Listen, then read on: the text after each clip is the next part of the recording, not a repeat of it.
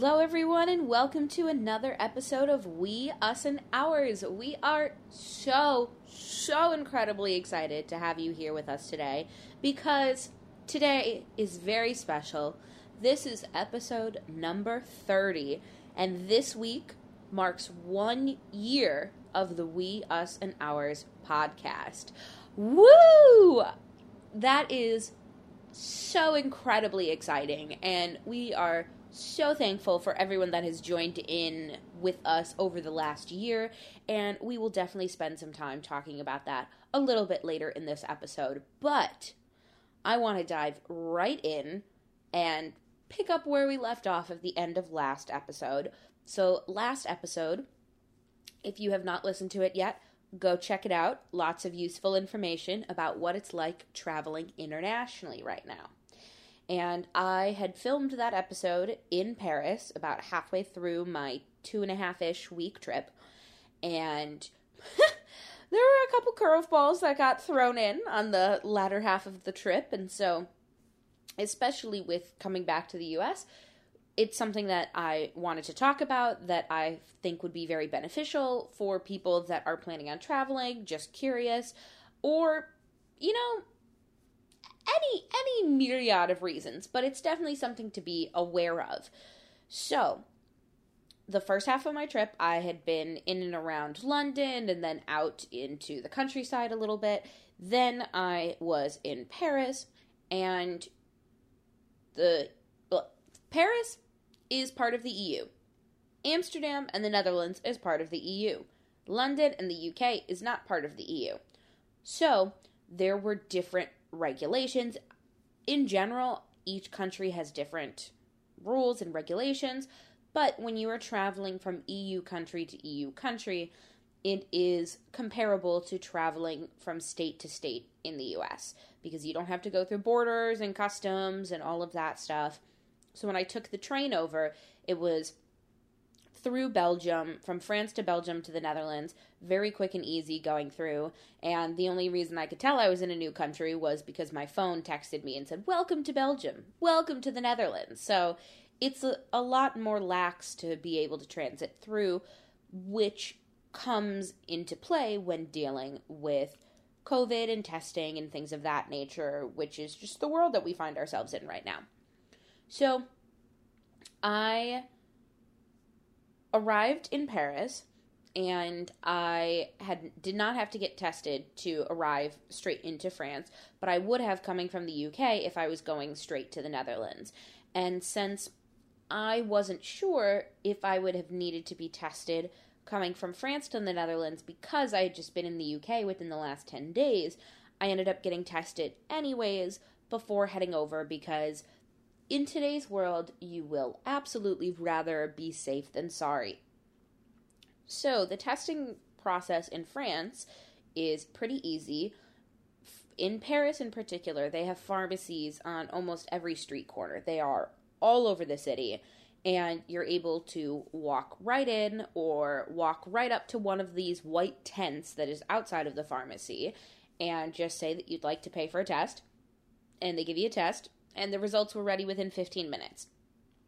It cost me, I believe, 25 euros to test there, and my goodness gracious, this was the most invasive test I have ever had. I've been tested a hefty amount of times, not nearly as many as other people have in this current time, but I've been tested enough. That one I walked away from my, first off, my eyes watered. I was a few seconds away from crying. It was so. I felt like she had scratched my brain. I'm just like, ma'am. I don't know if part of that was because since it was outside and I had been walking outside with my friend Audrey for a while, that maybe my nose was a little stuffy because it was cold, because it's November in Paris. And so maybe my nose was a little stuffed up. Uh, I don't know. But that that was painful. Took me about 15 minutes to recover afterwards where I just didn't feel it still in my nose. But thankfully came back as negative, all good to go, and I didn't end up needing to show my test results anywhere heading into the Netherlands because like I said, when you're in transit, it's very much like traveling from state to state. If I had flown, it might have been different, but I took the train, which was only about three and a half hours, and it was very comfortable, even in second class. I enjoyed it way more than the Eurostar from London to Paris, and it was it was perfect. There was an outlet at every seat. The seats were big, they were comfy, and perfect for me to rest or at least lay my head and then just look out the window. So I arrived in the Netherlands and I had known that there was a curfew that had just been instated in the Netherlands, and that was that everything essentially had to close at 8 p.m. Restaurants, bars, stores, everything. And you were able, there were some workarounds in the way of that certain restaurants would stay open later, but only for takeaway or for delivery. But we didn't really want to push that, and so we just made sure that we ate dinner a little bit earlier. It was a little bit silly the the rules and regulations there in my opinion because it just caused more people to be in restaurants at the exact same time instead of spreading out but you know if we we all had a dollar for every time something could have been handled better the pandemic it you know it's fine it's fine so we're very thankful that there weren't the crazy riots that was happening in Rotterdam and then apparently there were some protests in Amsterdam that we were able to avoid so we we were very lucky in that regard. And I had stayed at Citizen M in Paris and in Amsterdam, and I had the opportunity to get to meet a lot of the the crew at Citizen M HQ and in the Netherlands, and they were so amazing. Absolutely, one of my favorite parts of the trip was just getting to meet them and spend some quality time with the lovely people of Citizen M. So, overall, very, very great experience. But this is where the dumpster fire sets in. I was planning on flying back the day before Thanksgiving. So I was going to get back in Wednesday night, and Thanksgiving is Thursday. And on Monday, things got a little bit crazy in my personal life, and I was stressing out a little bit, and I just needed to, to step back and I'm like, okay, all right. And I had been hanging out with my friend Connor, who's from the Netherlands, and I had said, hey, I should probably think about where I'm going to get my test tomorrow because tomorrow's going to be Tuesday and then I fly back to the states on Wednesday. And he said, "You you haven't made an appointment yet?" Thinking, "No, ev- everywhere that I've been so far in the EU and in Europe in general has just allowed me to do walk-up things." He's like, "No. In the Netherlands, you have to plan everything out." And I'm thinking, "What?" And he said, yeah. And because of the curfew and because of the spike in cases, a lot of appointments are completely full. So I'm starting to panic at this point. And he said also, they offer a test in the Netherlands that isn't accepted in the US, like when you fly back. Because this is something that's very important to note is that you have to get tested to fly back to the United States. I'm going to repeat that because a lot of people don't realize that it does not matter your vaccination status, your residency, where you are coming from. Every single person that flies into the US, whether you are an American citizen or not, has to have a negative test. And it, it depends on the timing of if you're like your vaccination status changes the time frame that you can have the test. So if you're vaccinated, it's 72 hours within 72 hours that you need the test. And if you're not vaccinated, it's within 24 hours. So, that is important because I saw two Americans get turned away at the Amsterdam airport because they did not have test results. They didn't have tests. So, very, very important to know. But I'm freaking out a little bit, and Connor had said he had known someone that just flew to the US and they got turned away because they did not have the right test. So, naturally, already with my life feeling like a dumpster fire on that day, I'm freaking out a little bit. And we try to figure out okay, well, let's see if we can find me an appointment somewhere. And everything is only in Dutch. Only in Dutch. And since I was viewing this on my phone, it doesn't do the automatic translate like it would on a desktop. So I'm having Connor translate things and we're trying. And then we asked one of the lovely women at Citizen M, Natalia, shout out to Natalia, because she had her computer up. So she's starting to help me because I'm thinking, well, if you work at a hotel, I feel like you probably encounter a lot of people that need COVID tests. So where do we go? She pulls up something, no appointments. I'm thinking, okay, it's fine. Stay calm, Charlotte. It's all good. We go through something. She finds an appointment, says, okay, here enter your credit card info. And it was still going to be pretty pricey. This was going to be the second most expensive test that I had taken. And it was, ugh, again, the dumpster fire did not stop there because I entered my info three times. And every time it said, oh, there's an error. And I figured out that this website just did not like my US credit card. It only wanted to take things from the EU. So we're in a little bit of a frantic trying to figure this out. It is late on Monday night. So, finally, we find a website that's only in Dutch. Connor translates for me. We figure it out, and he's like, okay, well, you either have to have this European bank card or you can pay there. And I said, okay, well, then I'll pay there. That's my only option. Hopefully, I can pay with card because I have made it through this whole trip without taking out any euros because especially in the world of the pandemic, I said, you know what, I'm not going to try to carry around cash if I don't need to. Plus, I have cards that have no annual or no foreign transaction fees. I get credit card points, and it's just easier. So, the only appointment I could get was for that next morning, and it was 30 minutes away, and it was going to be 75 euros, so a little over 80 US dollars and it was not even a rapid test. It was we'll turn it around in 24 hours, but Connor and Natalia were both like, "Yeah, we hope it's 24 hours." They sometimes say that and they don't actually provide. We're thinking, "Oh my goodness gracious." Okay. So I wake up in the morning and I am headed and I said, "You know what? I'm going to get there 30 minutes early. I don't want to mess this up at all. This is really important." So I get up really early I go to take the metro or the subway in Amsterdam, and the line that I need just stops working. Completely stops working. It says that the train was coming. It said the train arrived. No train arrived. Ghost train. Uh, and then it said the next train doesn't come for 10 minutes. And then 10 minutes later, it said the train's not coming for another six minutes. And I'm thinking, okay, well, I can't do this. I need to go find something else.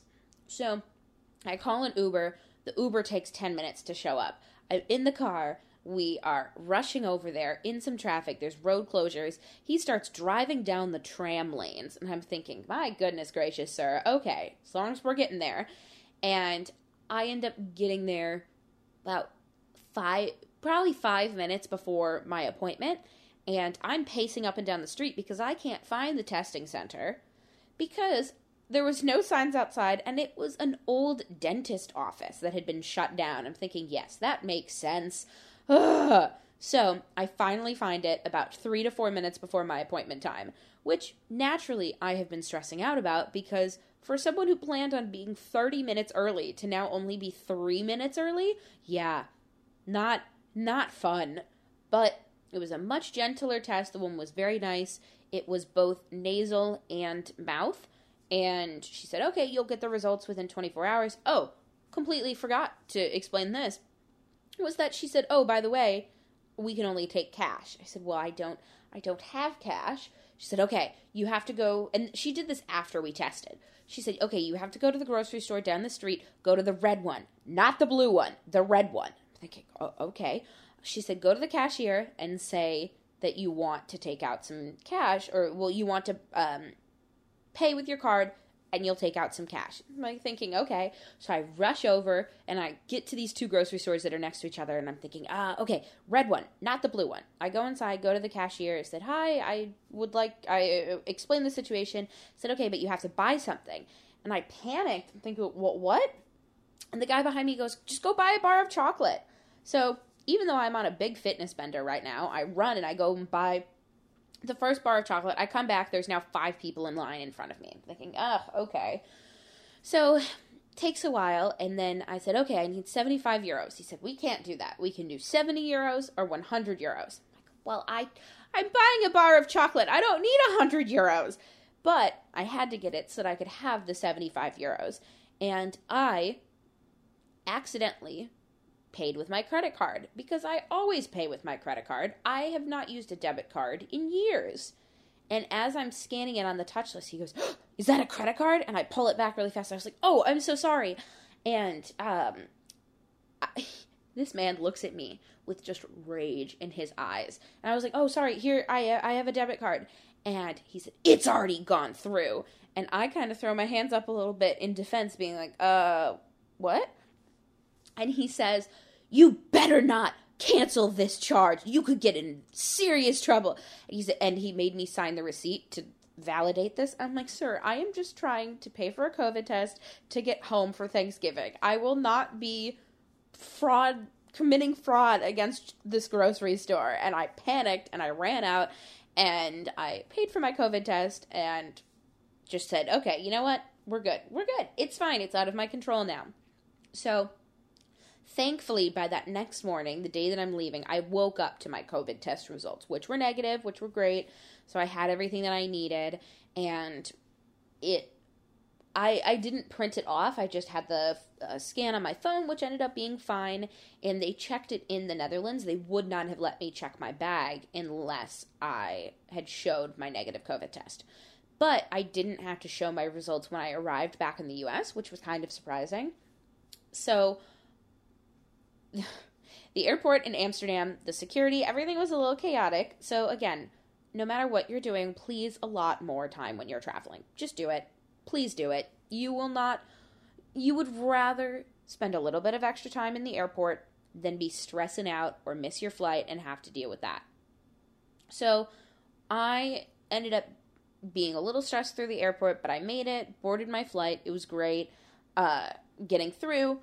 My flight itself was very rough. It was about a seven and a half, eight hour flight, and three hours of it were just pure turbulence.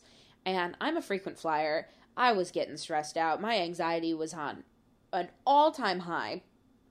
I had to pause my movie, put on some Jesus music on repeat, and just be praying. And it was, it was one of those turbulences that at one point the pilots came on and said, "Flight attendants, take your seats."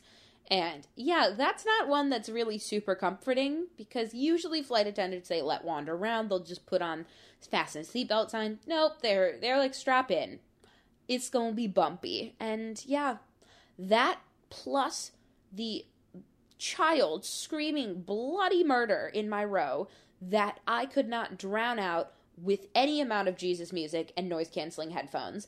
And then the young couple near me that had been drinking wine for the entire flight and spilling and was very intoxicated. I was like, you know what? I just need to be off this flight. So finally, we land and now that the US is open to vaccinated EU and UK travelers, the flight was very packed, and so were all the other flights that were coming in. So customs was busy. And if you travel internationally at all and you qualify, it is so worth it to look up global entry and say, okay, this is this is something that's worth investing in. It's about a $100. It lasts for 5 years. It gets you through expedited customs. It gets you TSA pre when you fly domestically. It's one of the best, biggest game changers that you can do in travel. So, even with that, there was a little bit of a line, but I was able to make it through very quickly and just get home and throw off my backpack and relax. I was very, very thankful for Global Entry because I did not want to wait in that long frickin' customs line the day before Thanksgiving. Yeah, not not fun. But in general, it's. I say these things about what traveling was like, but things change so quickly. Even since I've been back, the UK has now changed their regulations a little bit. The Netherlands is on more of a lockdown than a curfew with this new variant and everything. So the important thing is just to be active in checking this stuff if you're planning on traveling. Things change all the time. I will be heading back to Europe uh, for my friend's wedding in January.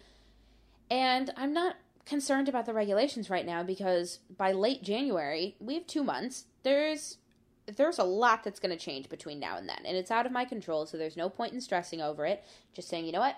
I have my flights, I'm going to do what I can, and that's it. So just be diligent about that, and for the love of all that is good, please know that you need to get tested to come back into the US, and just be safe than sorry. Get the extra test if you think you might need it. You'd rather have that than get turned away.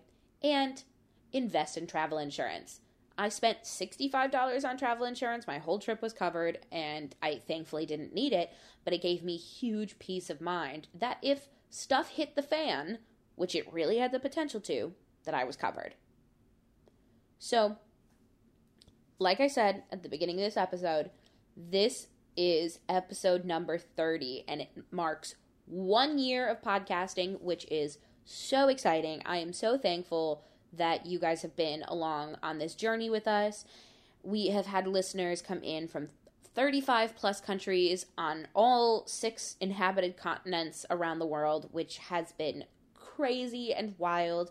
And it's just so fun to get to do life with you guys. And I'm so thankful for all of the guests that I've had from around the world. You all are amazing. And this is wrapping up our last episode of season one. Woo! So, officially, we will launch season two soon. I don't have a direct launch date for that yet, but we will keep you updated, especially if you are following and subscribing on any social media or on Apple or on Spotify. You will see everything. But I'm so happy with how season one has gone, the incredible guests, and there's three lessons that I've learned over this year of podcasting that I wanted to share. One is that you will get better with things over time. You may start off with something and just be way in over your head, and it's going to be rough and bumpy. I listen back at some of the earlier episodes and just cringe. Absolutely cringe, thinking, oh my goodness, that is terrible. And you know what? It gets better. You get more confident and this is in whatever you do, but especially in public speaking, because you learn to hate your voice a little bit less. Even me, being the public speaker that I am, I hated listening to my voice. Hated it. Editing these podcasts were so cringy and painful. Thinking, do I sound like that? That's terrible. That's nope. Wrong. Object. Hate it. But you know, you will learn to hate your voice a little less. You will get better with it. And lesson number three is that when people close to you prophesize over your life and your skills and your abilities, look into that. I had some people in my life suggest podcasting. Someone who has been a huge help in launching this podcast and was the first guest is a mentor of mine, Bob Goff. He is someone that I had gone through some mentorship with, some structured mentorship with in 2020, and am so thankful for his encouragement and guidance and for just saying, yeah, I absolutely believe that this is something that you would be good at and that you would enjoy. And I have had some people in my life that have pointed out other things. They're like, Charlotte, you need you need to write a book you need to do this you need to do that. So you never you never know who knows? Maybe maybe a book is coming in 2022 stay tuned. But really when people close to you say hey i think you'd be really good at this. I think you'd really enjoy this do a little bit of digging into it. And also don't be afraid to be that voice for someone else. If you see people in your life that have skills that they might not be tapping into say have you ever thought about doing this sometimes it just takes someone else to speak that into your life to realize, yeah, you know, I do love that. I do think I would be good at that. And you never know. You never know what doors it could open, or you never know what podcast could be launched. But regardless, we are so thankful that you are here with us, that we get to do life together. Thank you for supporting us and this crazy endeavor. So, to wrap it up, I will leave it with this Go shoot your shot, make friends in unexpected places, and go tell someone today that you love them. Thanks, everyone. We'll see you guys in season two.